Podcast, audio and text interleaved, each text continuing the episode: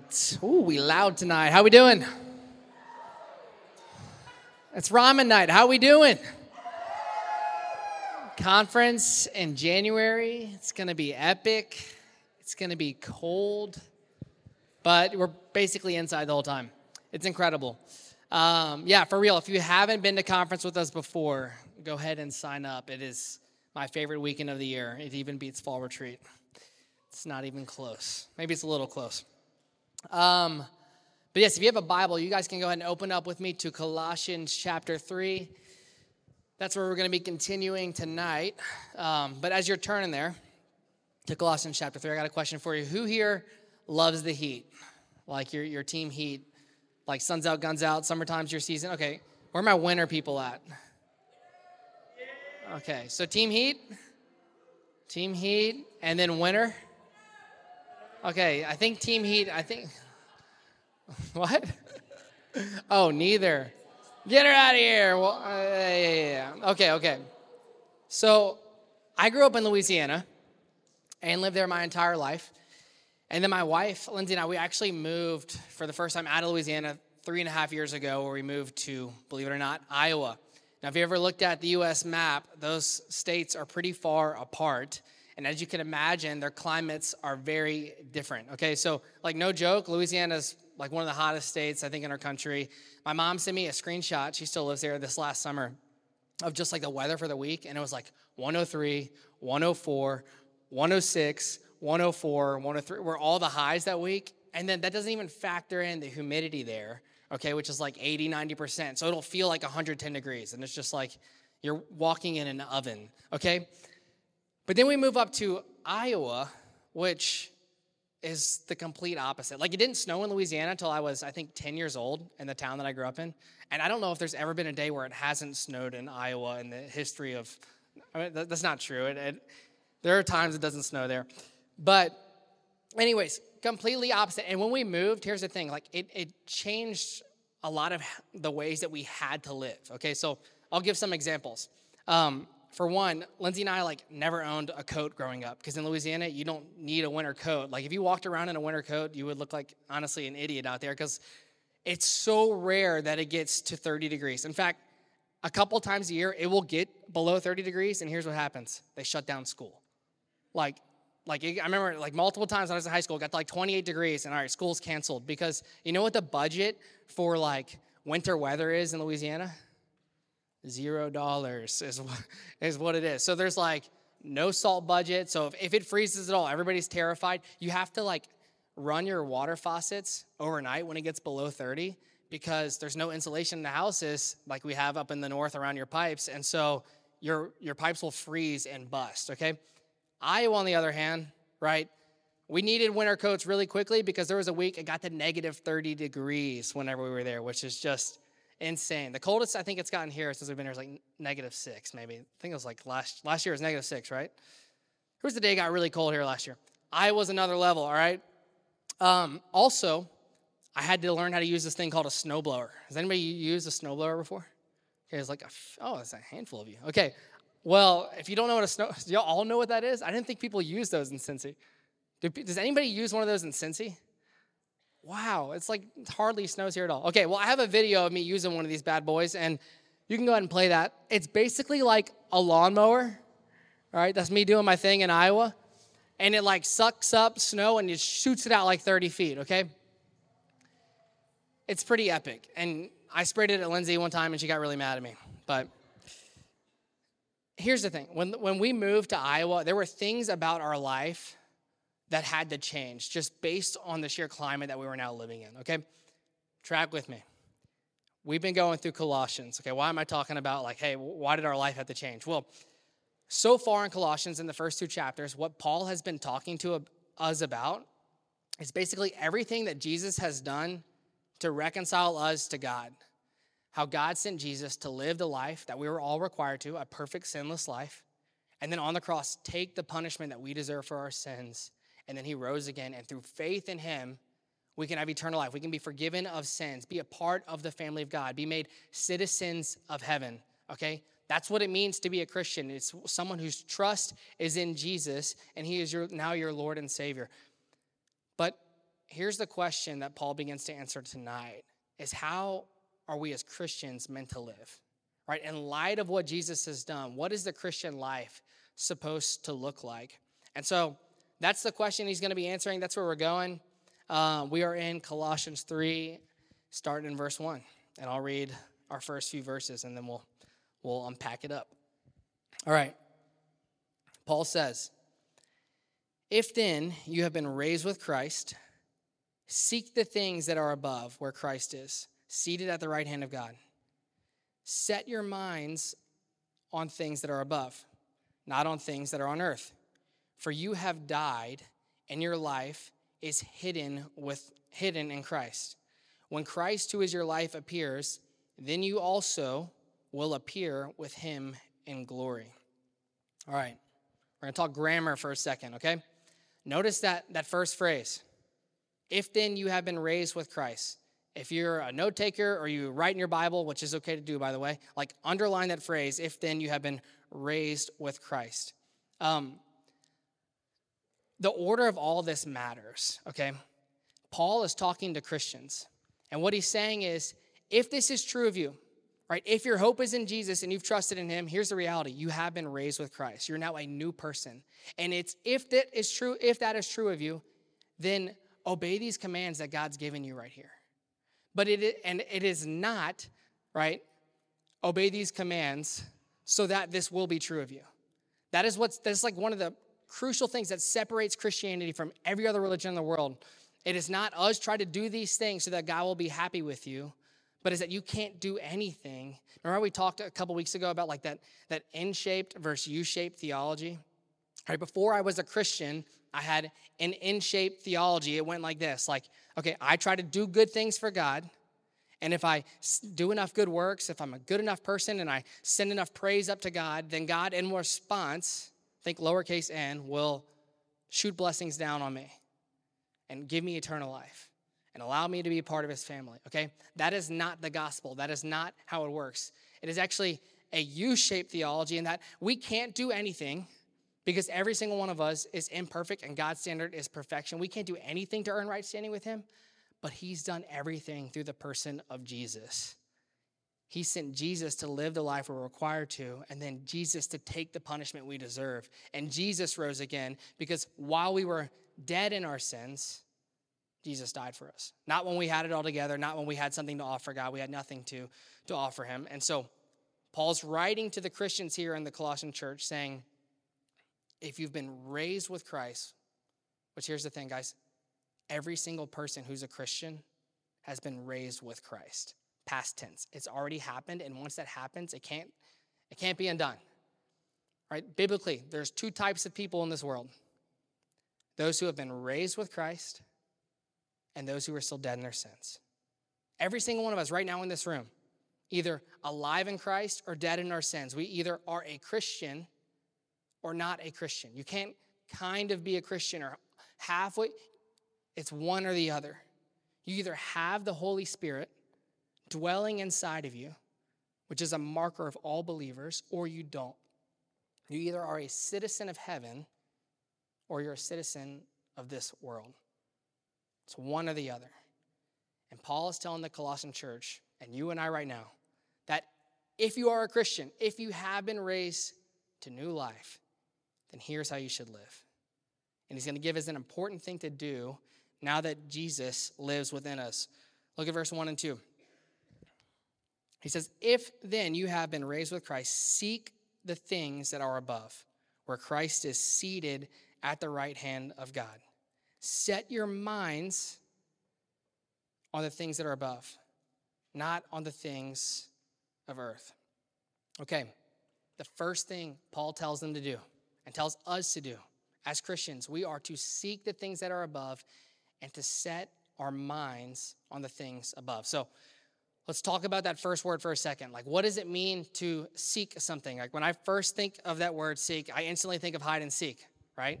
Uh, anybody grow up playing hide and go seek as a kid? Okay, about half of you. The rest of you, your childhoods were lame and not fun. Um, I love playing hide and go seek in the dark when we were younger. I had uh, four siblings growing up, and we would play, and we would turn off all the lights in the house, And whoever was it would have to count in the laundry room, because that was like the smallest room in the house, and we wanted to give people more space to hide or whatever.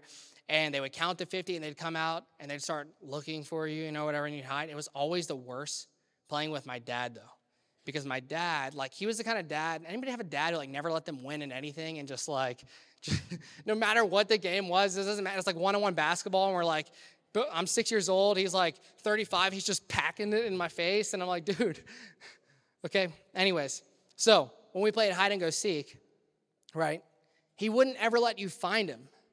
And it isn't because he was that great of a hider, which he was a pretty good hider. But anytime you were close and you got up to it and you were about to find him, you're like looking around in the dark house, he would just jump out and scare you. Just like, you know, just scare the crap out of us. Like, wouldn't give me as a six-year-old or seven-year-old like any satisfaction. I'm still traumatized from it, honestly.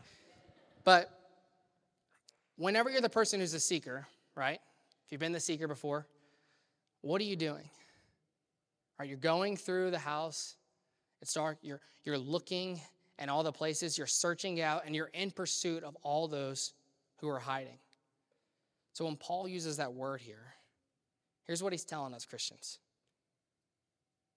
Because of what Jesus has done in your life, because of who you now are, because of the identity that you now have, Jesus redirects our life's pursuits. Jesus wants us to seek what's above and to set our minds on what is above. Here's the reality. All of us have pursuits, right? All of us are pursuing things. Like, we have like lifelong pursuits, and we have like daily ambitions and things that we are going after. Think about like where your time goes. Those are the things that typically you're pursuing. Like, what are you consumed by? They will either be things that are above or things of the earth, things that are below our world. And so what does that mean when he says things that are above? Well, something that is above is like anything that the God loves, that honors him, right? Anything that is about expanding his kingdom. You think his virtues, the things that Jesus was passionate about, things of eternal value and substance. Okay, what are things of the earth?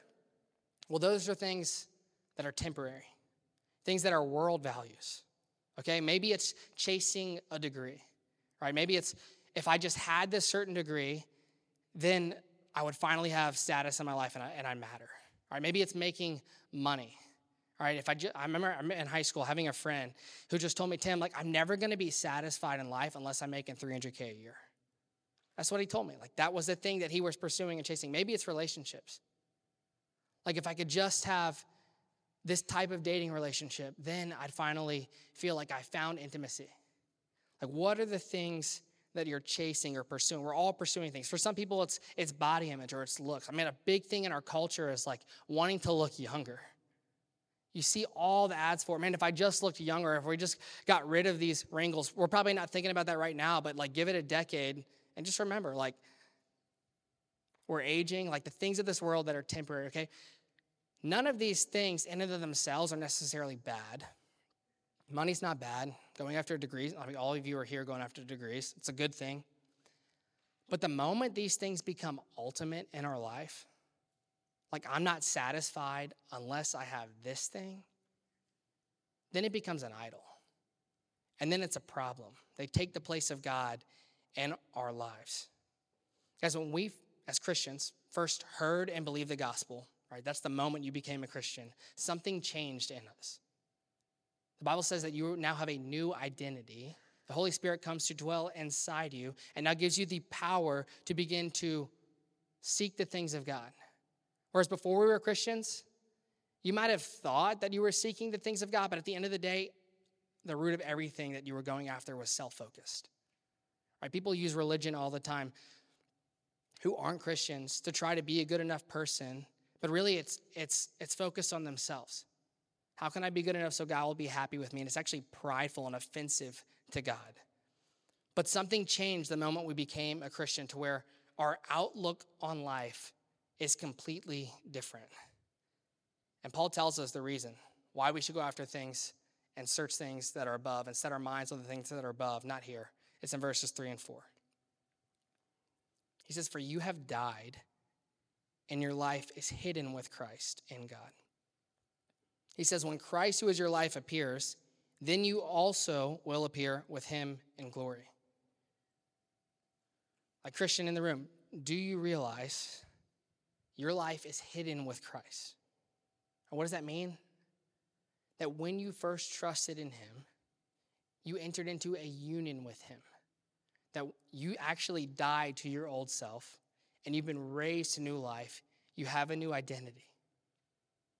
The things that you do no longer define you. You're defined by what Jesus has done. The perfect life on earth that Jesus lived, like every single good deed that he did, is now accredited to you as if you did them.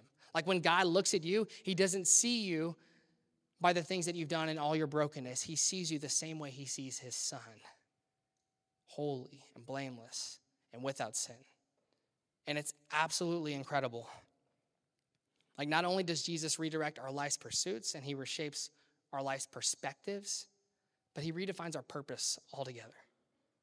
And I love the way that Paul words that. He says, Christ, who is your life. Like, let that sink in. Like, he's your life. The only reason you have life is because he dwells in you.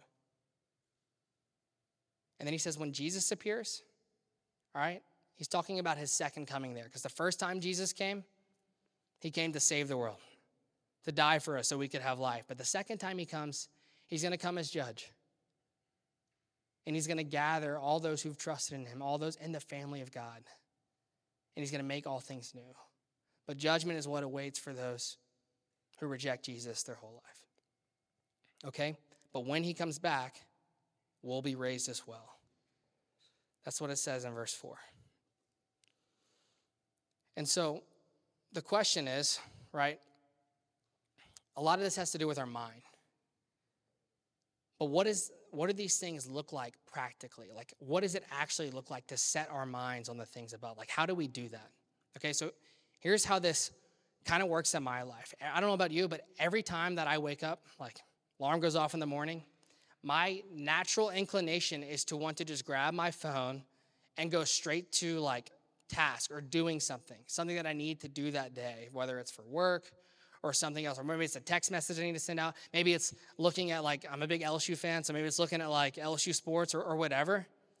I have to fight against that to guard that time and give my first time to the Lord. And so instead of grabbing my phone, grabbing my Bible, and spending some time with the Lord, because what I'm doing in that moment is I'm actually setting my mind on the things that are most important, the things of God. Like, that is a practical way how we do this. Like, this is where the spiritual disciplines that the Bible talks about, when, like, reading the Bible, praying, and fasting, like, those come into play. Like, whenever we, I don't know if you ever practiced fasting before, but whenever we fast, what we're doing is we're actually, like, going without something that we really desire and want, and we're setting that aside for a substantial amount of time or significant amount of time. Maybe it's food, or maybe it's YouTube, or maybe it's a drink that you really like, and you're setting that aside. And every time you start to crave that thing, instead of going to that thing, you turn your thoughts and your mind towards heavenly things. Maybe it's scripture that you're memorizing, that you're trying to meditate on. You're going to the Lord in those moments. Prayer, guys. Like, you realize we have an opportunity to talk to God, our Father, at all times. He's listening to us at all times. He's waiting and wants a relationship with us. And so one way we set our minds on the things of above, the things above, is by going and talking to God, creating a pattern in your life where you're asking God for things. You're asking him to change my will to align with his, to go after the things that he wants, to do specific things in your life that will glorify him and help to advance his kingdom. That's what it means to set our minds on the things above. But in these last few verses, Paul's going to transition, and he's going to get really concrete and practical, and he's going to give us some application on, okay, here's what you're to do. So look at verse five. He says, put to death, therefore. And again, just this is where, like, words really matter. Underline that word, therefore. Because it is not, and if you hear anything tonight, hear this. It is not, do these commands that are written in the Bible here so that God will be happy with you, so that he'll accept you. That therefore is in response to who Jesus has made you to be. Therefore, in light of who you are as a child of God, because of Jesus' perfect work on your behalf, therefore, put to death what is earthly in you. Then he goes into this list: sexual immorality, impurity, passion, evil desire, and covetousness, which is idolatry. On account of these, the wrath of God is coming. In these, you too once walked when you were living in them, but now you must put them all away. Anger, wrath, malice, slander, obscene talk from your mouth. Do not lie to one another, seeing that you have put off the old self with its practices and have put on the new self, which is being renewed in knowledge after the image of its creator. Here there is not Greek and Jew, circumcised and uncircumcised, barbarian, Scythian, slave, free, but Christ is all and in all. All right, lots of concrete application that, that Paul gives us here, okay? Uh, notice in five and seven, he says, put to death what is earthly in you. When Paul uses that word earthly here, he's talking about anything that doesn't honor God. Remember, our world, our this earth that we live in, is corrupted. And an easy way to look and prove that it's corrupted is look what happened to Jesus. Right? The, the most perfect, the only perfect man to ever walk this earth, what did we do? We killed him. It's not because he was bad. It's because he was too good. Our world as a whole loves darkness. I mean, look around. Look at the things on social media that you just scroll through and read, the things in our news. Our world is corrupted. It's not as it once was and how it will be one day. And Paul is saying, put to death, therefore, what is earthly in you. And he goes into this list: sexual immorality, impurity, passion, evil desire, and covetousness, which is idolatry. All these things right here that he lists in verse five have to do with sexual sin. Anything, and when I say sexual sin, that's like anything that is against God's design that we first saw in Genesis, which is um, anything that's outside of a relationship of one man and one woman in, conf- in the confines of marriage for life. Like, God is, is the creator of sex.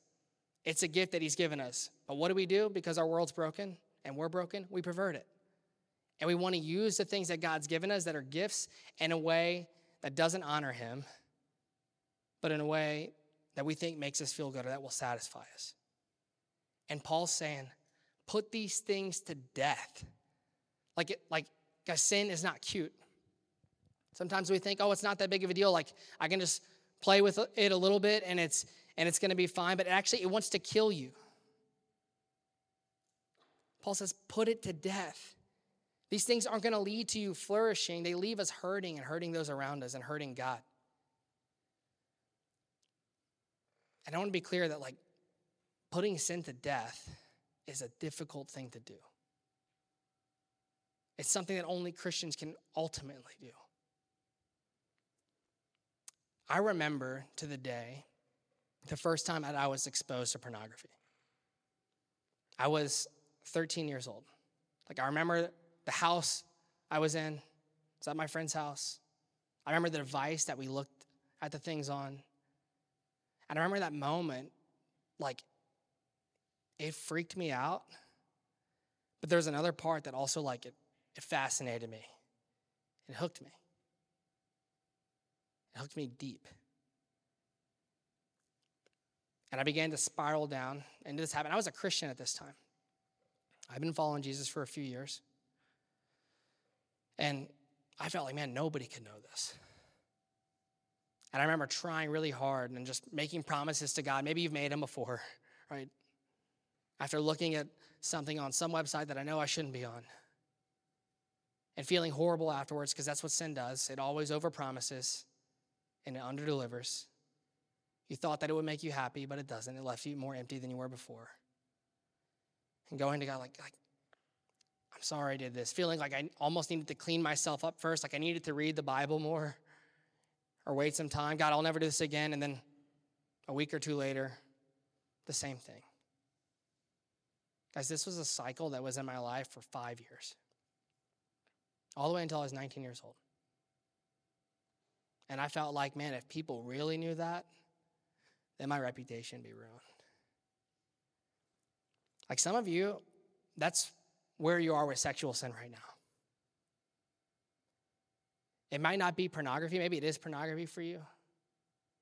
But it might be in like your actual dating relationship, or maybe with someone you're not even dating. And you feel like any like like these sexual like acting on these sexual desires will satisfy you, but it hasn't. It's left you empty. And you thinking, maybe God's mad at me. Maybe there's no way. I don't know how God can laugh, still love me after the things that I've done. Like, I felt and heard those lies. I just want to say, if if if you're there right now, like, there is hope. In Christ, there is hope. His Spirit dwells in you. He's given you everything that you need to live a life of godliness. And so practically, man, what does it look like to put our sin to death? I'm just going to like show you how this looked in my story, and this is what I still practice today. Um, the first thing, guys, is conf- when we sin, and this is like with all sin, not just sexual sin, but with this, with all sin. Confess it to God, and confess it to another Christian. Confess it to your community. Like, sin loves to live in the dark. You ever notice that? Like, whenever you sin and you do something that that you thought you'd never do, like, you don't want anybody to know that. Sin loves to live in the dark, because in the dark, that's where it can fester. But as a Christian, here's the reality. You're only as sick as your secrets. Because where you've fallen short, guess what? Jesus' grace has covered it. It's paid for it. When he said, "It is finished" on the cross, he meant it. All of your sins, past, present, and future, those things don't define you anymore. So why do we confess our sins? Why do we tell? It's not so that we can be forgiven of our sin. We're already forgiven by God. We confess our sins to one another so that they can remind us of who we are. That, Tim, hey, I know you did that. That's not who you are. That behavior is not okay. But that's not how God views you. And Jesus has paid for it. Like, we need to be reminded of those truths because, man, we forget them. We are prone to forget the things that God has done to redeem us to himself. So we have to remind one another. The Christian life, guys, is not meant to be lived in isolation alone. We need one another. And so for me, yeah, I have regular men in my life who ask me tough questions that I need to be asked every single week, who I'm one hundred percent transparent with. If you don't have something like that, like, campus group's a great place to start. Nobody's going to meet you there with, oh, how could you do that? I would never do that. Right? That's not the gospel. The gospel is, hey, Jesus has paid for it. He's washed you clean. That's not who you are. Okay?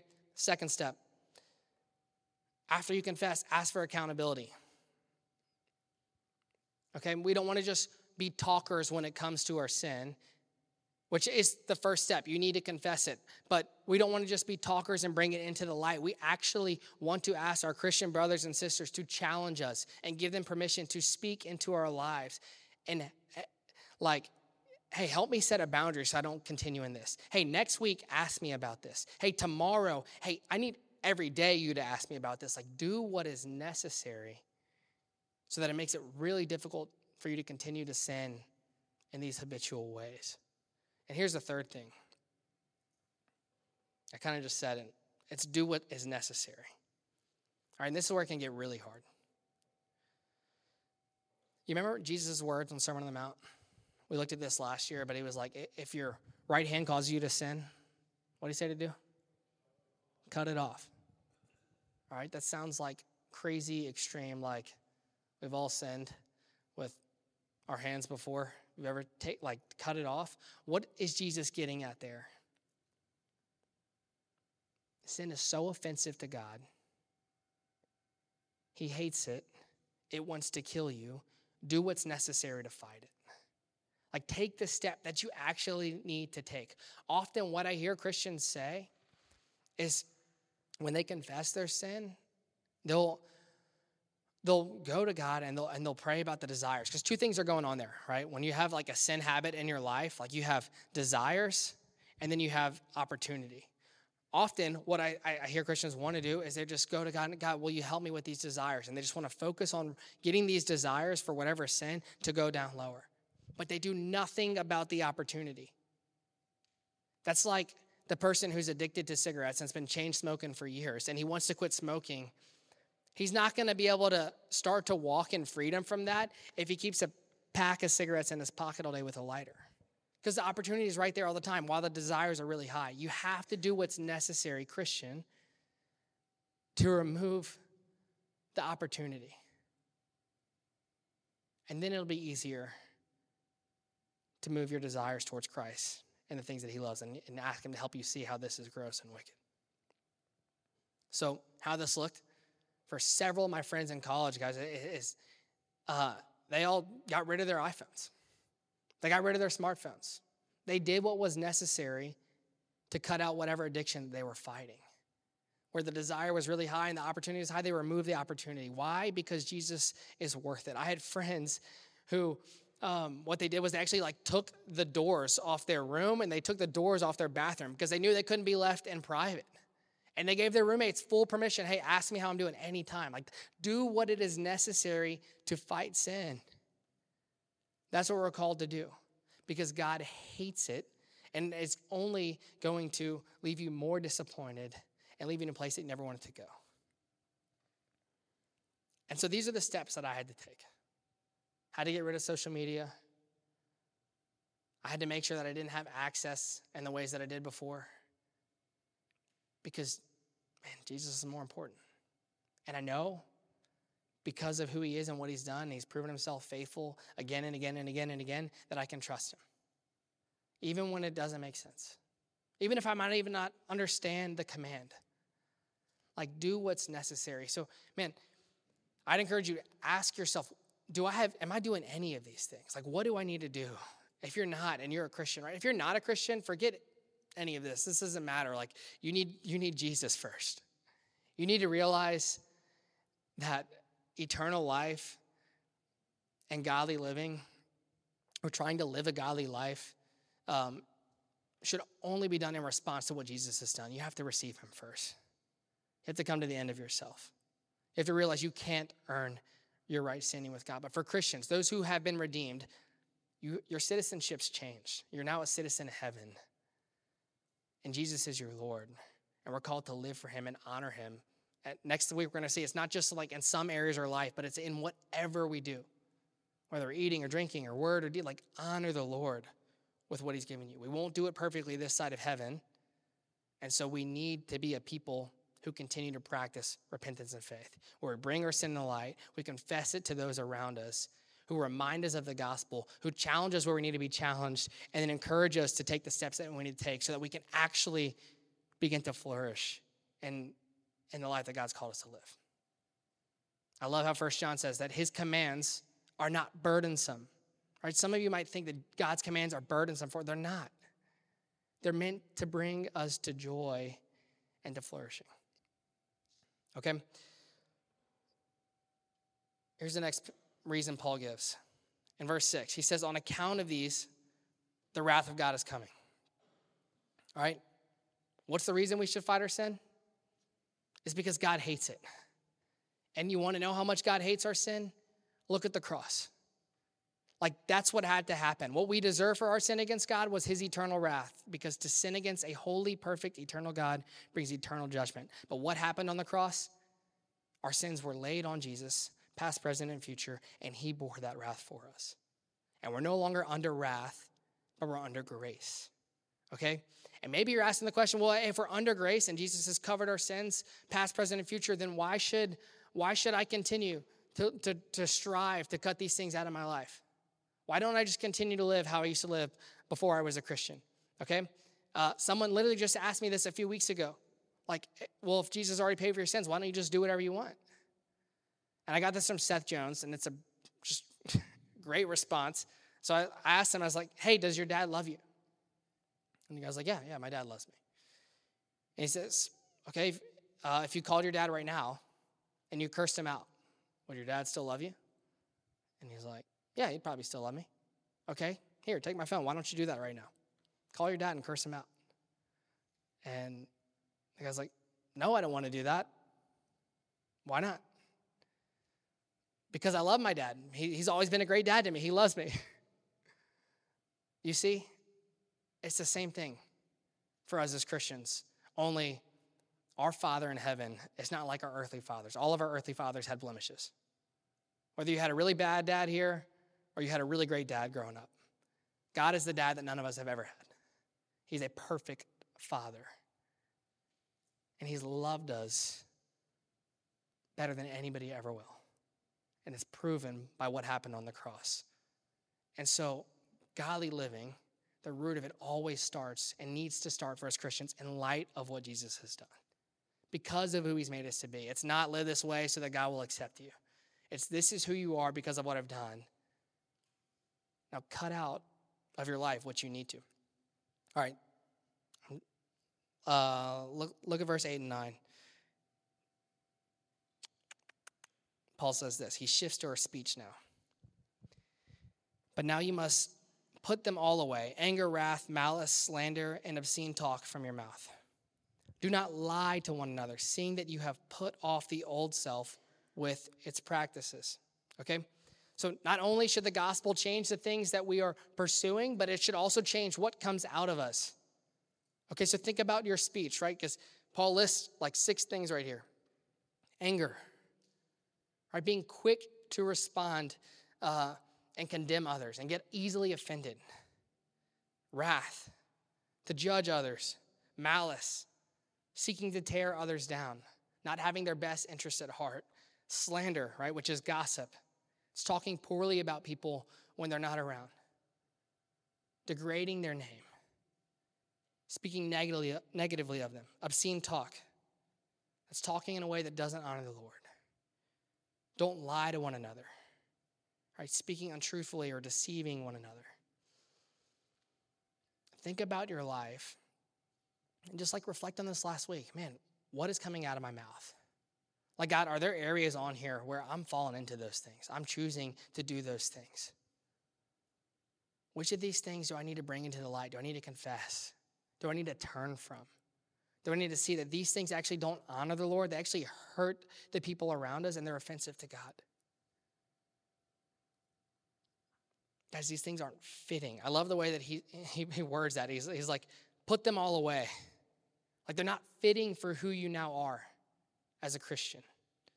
You know what this made me think of? Um, I have a lot of clothes right now that have holes in them.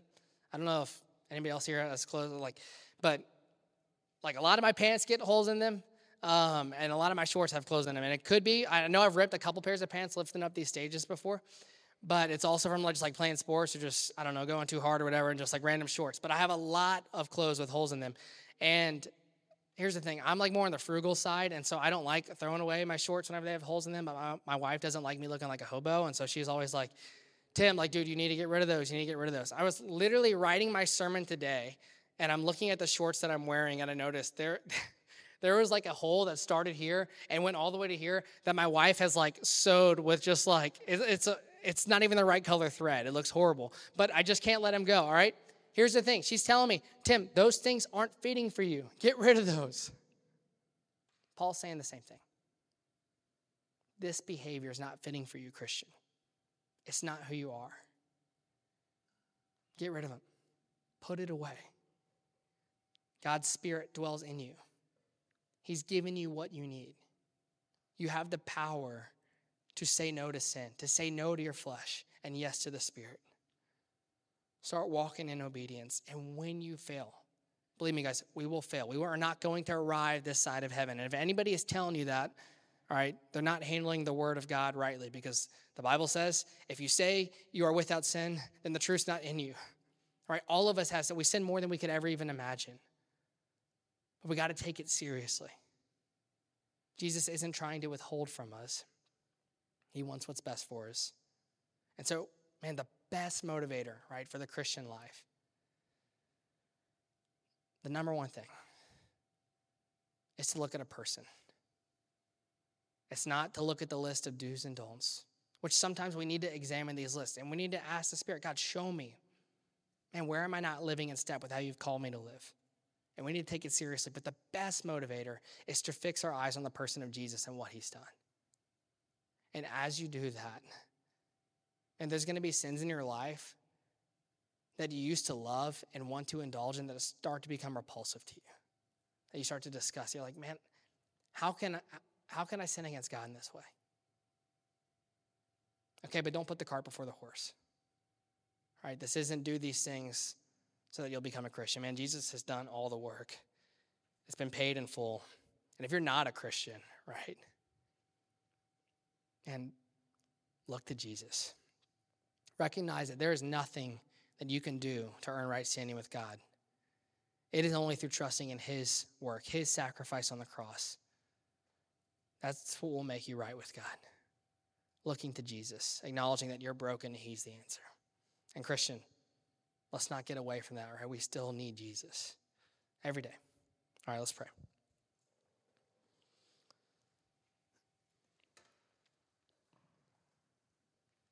Father, every time that I look at a text in your word that is just full of of commands, um, of how we should live as Christians, I want to be just reminded and so thankful of the fact that Jesus lived the perfect life, that he lived a life that we were required to live, that he's the only one to ever walk this earth without sin. He loved you perfectly. He sought after the things of above perfectly. He never did anything that was wrong. He honored you every second of his life. And his life, because of his death and his resurrection and through faith, is now accredited to all of us here who've trusted in him. May that be our starting place. May that be our home base, knowing that we have a new identity because of what Jesus has done. I once was lost. I once was dead in my sins. I once was unable to help myself, but now I'm alive in Christ, and it's all because of what Jesus has done. And Lord, we thank you that you just didn't leave us there once you freed us from the penalty of sin, but Lord, you gave us your spirit, which gives us power to now say no to our flesh and no to our sin and walk in obedience to you and live a life that honors you. And we thank you, Lord, that as we fail along the way, because we will, you're not going anywhere. That we've been sealed by your spirit, which is the down payment of our inheritance until, Jesus, you come back one day. Or we die and we meet you face to face. And so, Lord, right now, we want to fix our eyes presently here on the things that matter, your kingdom. Your kingdom advancing, Lord, on our campuses. We want to be passionate about that, consumed by it.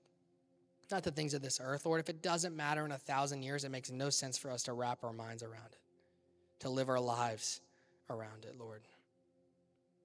We want to be focused on the things that are eternal.